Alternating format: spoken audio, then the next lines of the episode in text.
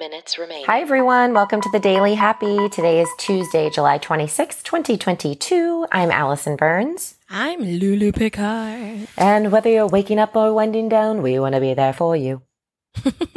it's true. And you can be there for us, especially if you're starting a podcast. You know why? Why not? There's not enough of them out there. I'm sure you should, you know, it's hard to find them. Uh, but if you do, start with Buzzsprout. That's what we recommend. We started with them. We don't plan on changing because they're the best. Yeah, they're the best. Okay. So I have two stories today. It's going to be choose your own adventure. Which one you want to hear first? You ready? So one Okay. is crazy. This is awesome future stuff. Two is this is scary. I need to know more what happened stuff. you know what I just thought of? What? Do you remember? your husband does not listen to this podcast, right? Right. no, he does so not. So there was this time where you were like, "Oh, Chris can't ever make a decision about like." He always keeps asking me like where I want to eat and I don't want to decide, or what I want to do and I don't want to decide. And I was like, just always pick the first one. I just Yeah. remember telling you that, and I was like, just pick the first one. It doesn't matter if you really don't matter. care. Just pick the first choice. Yeah, you're right. So the first Um, choice. Yeah, I'm gonna go with the first choice. All right. This is the good. Oh my gosh. Like, this is cool. But also, I didn't stuff. not care. I'm just picking the first choice for comedy, not that I No, I love care it. what the story was. Okay, go on. Just, just needed to Okay. say that. Listen to this headline. I A swarm of micro robots can now clean teeth by shape shifting into a toothbrush. what? Yeah. That is that is programmable matter from Star Trek. No, I know. So technology is advancing. We all know that. But this article is talking about how in a few years you can actually start throwing away your dental care kits and replacing it with totally like science fiction shape shifting robots that act as toothbrushes and they would rinse and floss all in one. How would they rinse? Oh, uh, well, it goes into a little bit of description, but I do feel like even the scientists are still fig- figuring it Like out. the, the flossing and brushing, I get, Yeah. But what's Now- cool is before I tell you all the info, what, I didn't even think about this part of it, but the very top of the article, it says this, because I was like, oh, that'd be so fun. Like, how cool to not have to like do anything, like, not have to use my hand, right? But what's cool is think about people who are like amputees or oh yeah, or the yeah, elderly yeah. Or qua- quadriplegics, right? Disabled people. Like that's who they're talking about. And I was like, of That's awesome. course. Of course this would be like a life-changing thing for them. uh huh. So, okay, this is for sure. independence completely. So this is what they say. The building blocks of these micro robots that they're building are Uh-huh. iron oxide nanoparticles okay, that Uh-huh. have both catalytic and magnetic activity. So using a magnetic field, researchers could direct their motion and they could form either bristle like structures that sweep away dental plaque from the surface of the teeth or elongated strings that slit between teeth like floss. Okay, hold on.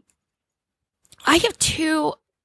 I'm not sure whether this is like now it's a toothbrush or is it shifting in your mouth? Like, do you have these little things flying around your teeth and they just change into things? And what, how do you hold your mouth? Like, what?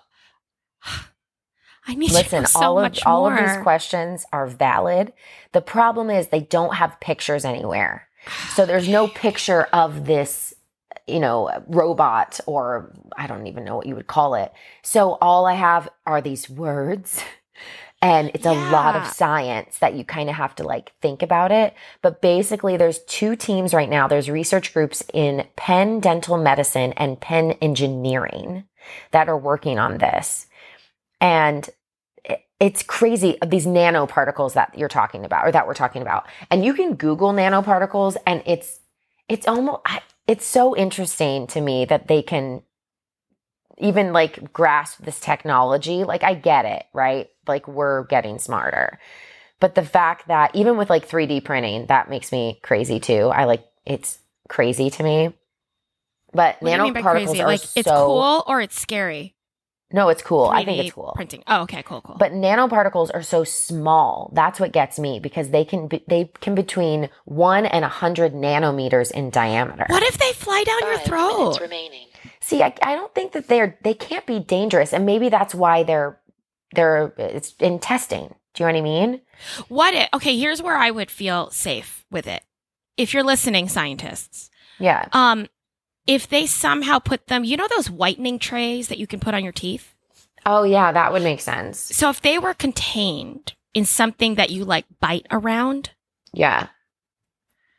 I would feel Yeah. better than swishing That- yeah. robots that I think would go into my belly and live inside me forever. Yeah. Yeah. And it know. also may look more like a toothbrush too. Maybe it is something. Well, no, because it wouldn't be. But it can't be something that you hold because the whole Right, thing because of the saying is that accessibility, right? Yeah, that they're saying it's for everyone.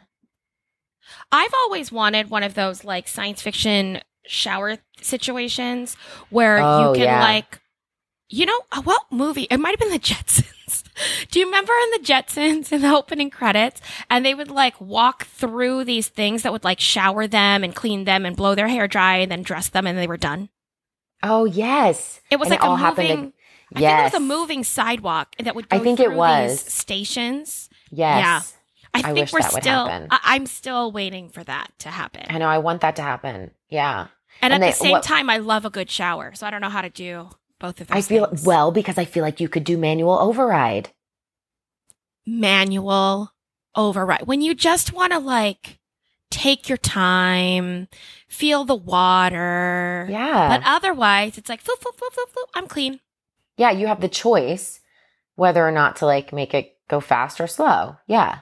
I like that. Okay. Yeah, so right? manual override necessary for this nanotechnology. Exactly. That's what I Gotcha. think too. So you always have the, you know, you can do it or you cannot do it. So Right. just be on the lookout, you guys. There's some really cool like teeth things happening. So I, I don't know. I'm excited about it. I love like spacey things. You do too. I know, You I sure do. I love science fiction-y things. Yeah. And when it comes to fruition, as long as it's safe, like let's do it. Uh, but speaking of something that's not safe, and this article really upset me, and I don't understand why we're not getting more information. So just a couple of days ago, and this actually happened out of Tampa, which is right, you know, it's the airline that I take. So American Airlines, there was a flight from Tampa to Nashville.